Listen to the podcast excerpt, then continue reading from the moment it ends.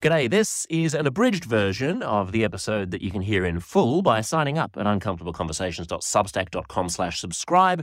Enjoy the freebie.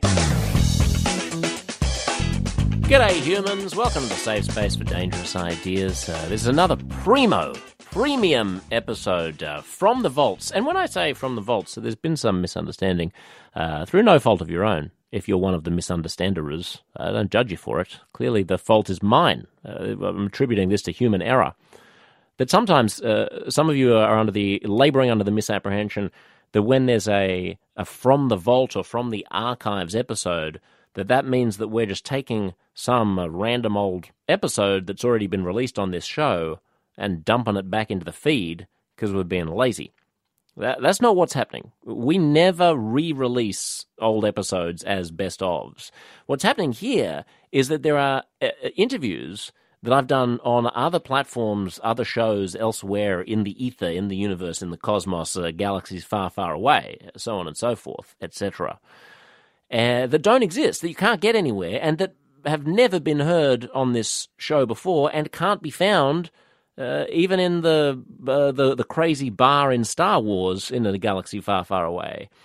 And we're harvesting these things uh, like you might harvest an organ from a small Chinese child if you're corrupt, for example. But we're harvesting them in a much more ethical uh, manner than that, and we're bringing them to your ear holes on this show. So I just want to make it clear our premium episodes, which are for our premium uh, Substack subscribers, and I'll get to that in just a second as well.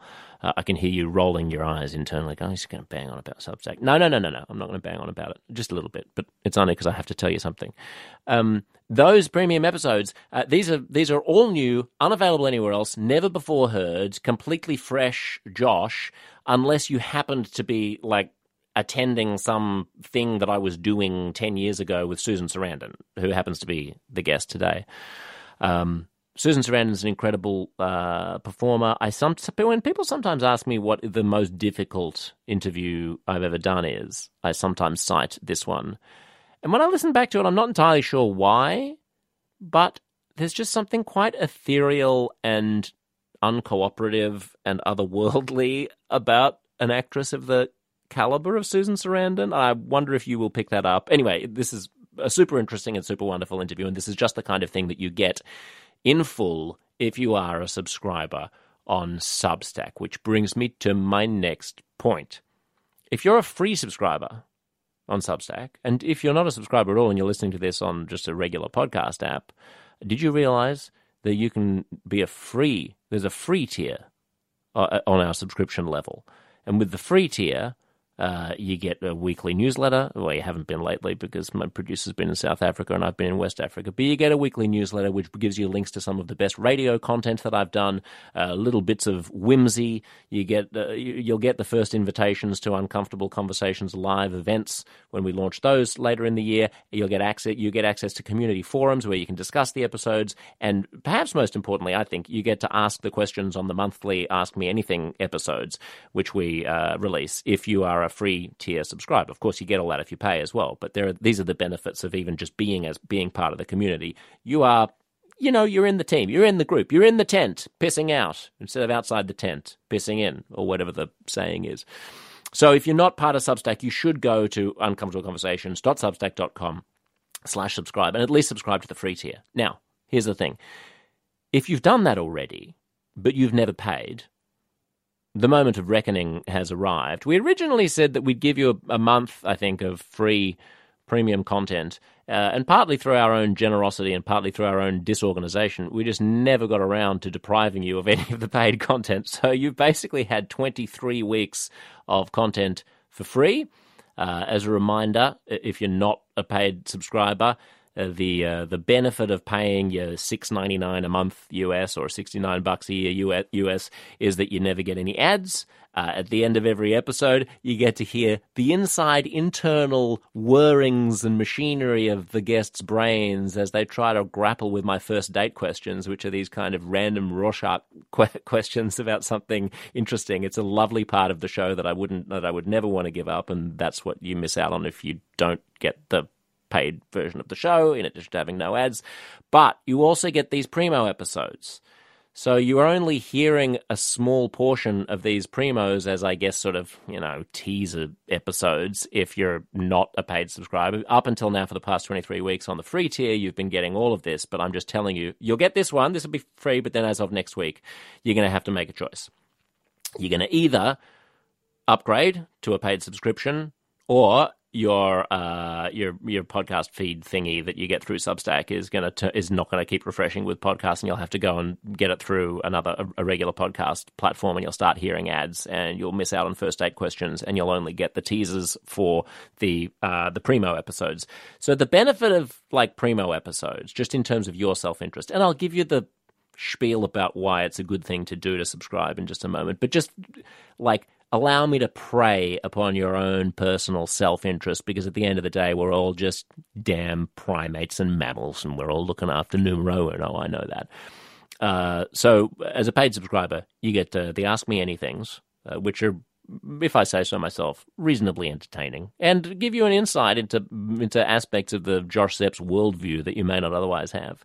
Uh, you get things like those travel logs that I did when I was in Africa whimsical observations about you know my trip, the banter with my travel companion. We gave you a little bit of that if you weren't uh, a subscriber, but I know that a lot of people did end up subscribing because they wanted to hear just the the bizarro world interpretation of that trip that my friend Dan uh, and I had. And we're also going to be having these kind of round table live events, like these uh, these cocktail chattery type things, uh, with friends of the show and celebrity uh, celebrity guests. That's all in addition to these archived from the vault shows that we probably shouldn't brand as archived or from the vault because it makes it sound like we're feeding you yesterday's sloppy seconds, uh, or you're having se- sex with your girlfriend's you know sister who's a little bit of a you know what. I'm just saying something like that. It's not. This is not that. This is uh, this is fresh all new material that just happens to have been recorded in the past. Um, so, the, if you're on the free tier, go and upgrade. Uh, if you don't want to upgrade and you can't afford it, then that's fine. That's understandable. Just keep go and subscribe to a conventional uh, podcast app. If you're on a conventional podcast app and you've never thought, you've always thought, oh, I should do that Substack thing sometime. It's very easy. You get out your phone, you go to a web browser, and you go uncomfortableconversations.substack.com slash listen and then that listen will, once you click a few buttons, take you through to your own personal podcast feed, which, if you're paying your $6.99 a month or $69 a year, will give you all of those benefits of being part of the community. Now, let me also just mention the pulling out the harp and kind of plugging at your uh, heartstrings uh, component, in addition to the self interested component. This whole thing is an experiment, it's a vote that you get for what kind of media you want.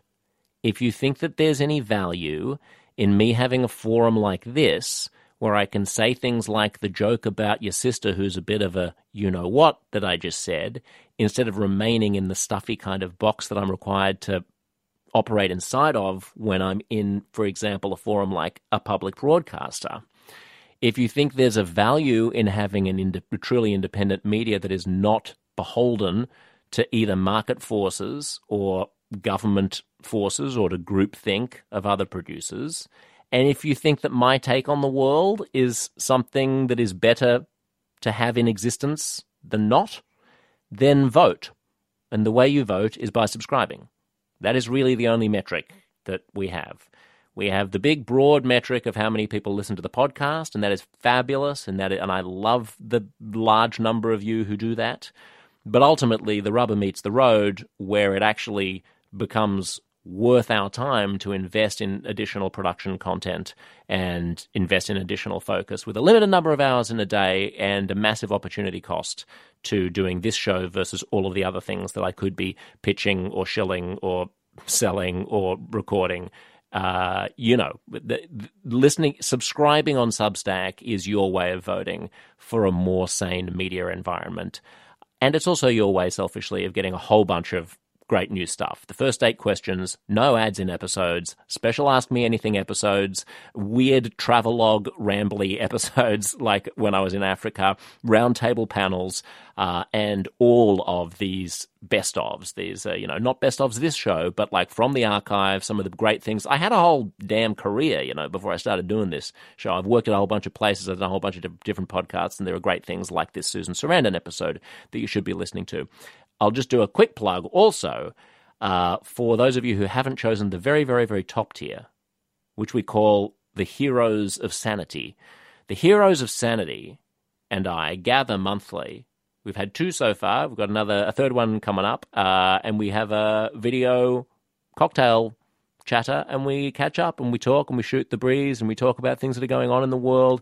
It's a fascinating small group of people, blessedly small. It's fantastic that it's so intimate. I mean, a lot of people don't have the scheduling capacity to join us. So, like, it's actually an opportunity to literally get to know me and an amazing bunch of, of just a few other people. And we have a great time on the weekends catching up. I'm really impressed by the folks who are our heroes of sanity. That's 250 bucks US a year. So, that's like for if you're truly committed. But the benefit of that is, yeah, every once a month we all just get to hang out online and it's super, super cool. Uh, so, that's the other option that you have.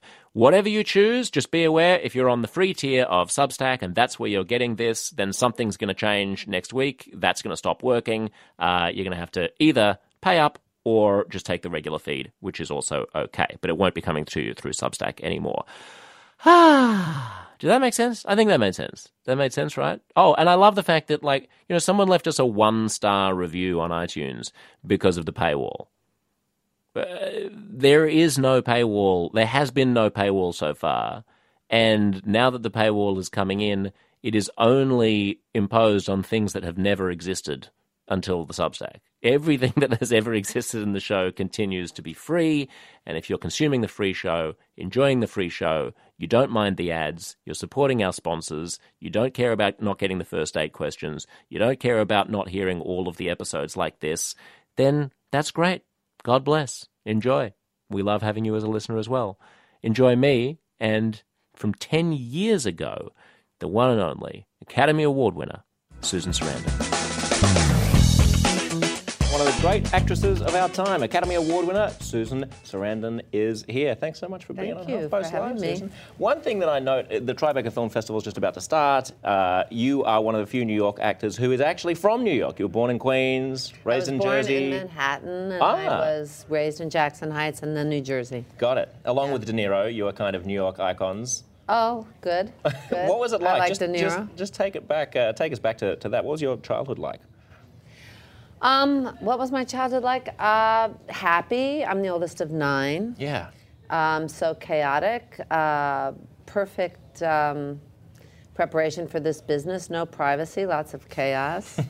Um, it, you know, it, it, lower middle class. We mm. had enough, but not too much. And uh, who did you idolize as a kid? What, who did you look up to? Um, you know, I, I don't I don't remember idolizing anybody. I, I remember reading a lot um, reading a lot of biographies, but I didn't really. So I, I went through stages where I've thought different people's lives. I mean, did you have someone that you idolized? Yeah, I mean, I think people who did kind of the same sort of professional stuff that I do. I mean, I looked up to Carson and Letterman and some of the great journalists and so on. I think that. Uh, I mean, where did you get the bug to, to be in the creative arts and to become an actor? If um, it was just a personality thing. I never really translated it. I never studied acting. I never thought I would be an actor. I just kind of wanted to leave New Jersey and see what the world was like, and and uh, I don't I, I don't know. I just fell into it completely. Mm. Like almost everything in my life has been very serendipitous and not at all planned and it's so refreshing. So many stars had a very, very focused, almost, uh, almost no, desperate kind uh, of uh, no, drive no, to, that, to succeed. That wasn't. Uh, no, not this girl. I, uh, I, you, I, didn't even think about it at all. You know, I, it just kind of happened to me. Um, you got married young at, at 20. And at the end of that marriage, after more than 10 years, you told Cosmopolitan magazine, I don't think I believe in, in marriage. And you never No, got married again, I- despite having even- long even- and loving Yeah, but even even when uh, I got married, we kind of every year just decided whether or not we were going to renew.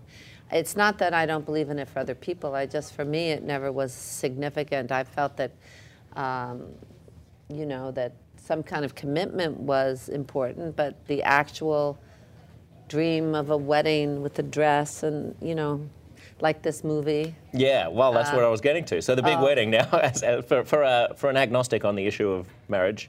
Well, my daughter ironic. was getting was it married prepared? that October, Oh, so nice. it was uh, a good preparation of what not to do for a wedding. Um, you know, I think it's great. Anybody wants to get married, I, I think it's fabulous. I Mm-hmm. think it's a challenge to be with another person. I think if you decide that you want to be intimate with another person, the rest is all details. The gender, the age, the color, the however you do it is just details. It's the biggest, hardest thing is really deciding if you want to uh, be intimate with another human being, and I think it's a very um, hard job to do that. And then you throw in kids, it's even more difficult, you know. So, but the wedding trip, I mean, this is kind of don't don't do this at home. It looks like a fun this. shoot. I mean, was it? it was yeah, it was cool fun. I had pneumonia throughout the entire thing, through the fun. entire summer. So if you hear me sounding a little congested, it's because I was sick through the whole thing. So I don't know that I, I probably, I had a good time, but I probably would have had more fun if I could have breathed more normally. Yes, breathing helps. Yes, um, but it was a great cast. I knew Robin already. I knew Diane. I, I, I knew De Niro, but I'd never worked with them. And I knew Topher, and I'd never worked with him. Uh, I just worked with him again, actually. And uh, so it was fun to get everybody together. I like Ben, Katherine Heigl. I'd never met, you know. So it's you don't, as a woman, get to be in films with too many women. And if you do, you hardly ever are in scenes together. You're usually naturally pitted against each other, kind of. So um, it was fun to, to work with Diane. She's turned into a West Coast person, so I haven't run into her very often lately. Do you think there's a there's a bias against putting strong female leads in movies? No, I don't. I, you know, the good news and the bad news about Hollywood is that there is no political anything. Anybody that makes money is fine. So I don't think one way or another. I think that they do tend to dumb down the audience and think that, you know, anything that's too complicated or isn't immediately grasped or is sad or leaves you is ambiguous maybe doesn't uh, won't make a lot of money. But other than that really as long as you don't get old and fat they don't give really care about it all.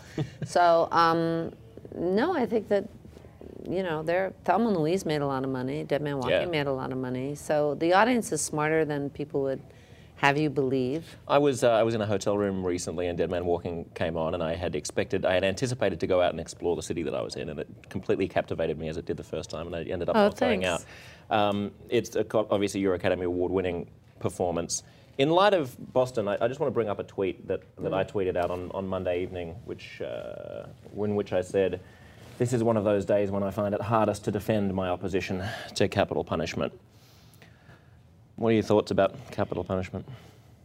Well, first of all, let me just say that, you know, with the violence that we had in New York City, that actually I think the You're talking about 9/11. 9/11, You were which. I was in the middle of, yeah, um, that it really, I hope that Boston has the experience that we did, where it brought the city together, where people were so generous in reaching out to each other and and uh, were there for each other and and we're shaken from the the tracks that people get on and, and started talking to each other. It was quite an amazing, amazing time in, in New York. Capital punishment doesn't, I mean, the, the need for vengeance, the feeling of vengeance is a very primal, very um, uh, normal thing, um, but that's different than having a society uh, that has capital punishment. The problem with capital punishment, aside from where you stand morally, is it doesn't work. It is incredibly expensive, so much more expensive than life uh, in jail. And people that do something this horrific aren't sane, and so it doesn't deter them.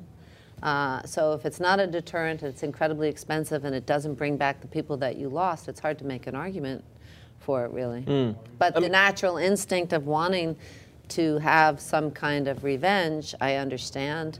The people, you know, having dealt with this subject a lot, uh, people who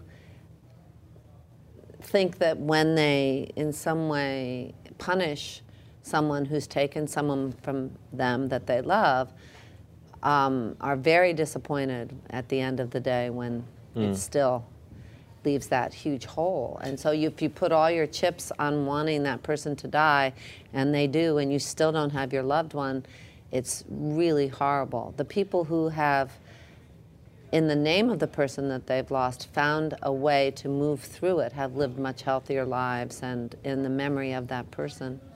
Yeah, I mean, you mentioned the hope that tragedies like this unify people. In the past 48 hours, I've seen so much disunity, especially online, on Twitter, so many accusations going back and forth. I made the mistake of antagonising a, a conservative talk show host on, on Monday, and we got into a big Twitter battle. How- What do you make of the political climate at the moment in light of the Tea Party, in light of, I don't know, the national mood? Well, I think democracy's messy. Um, I think that, uh, you know, if, if you could remove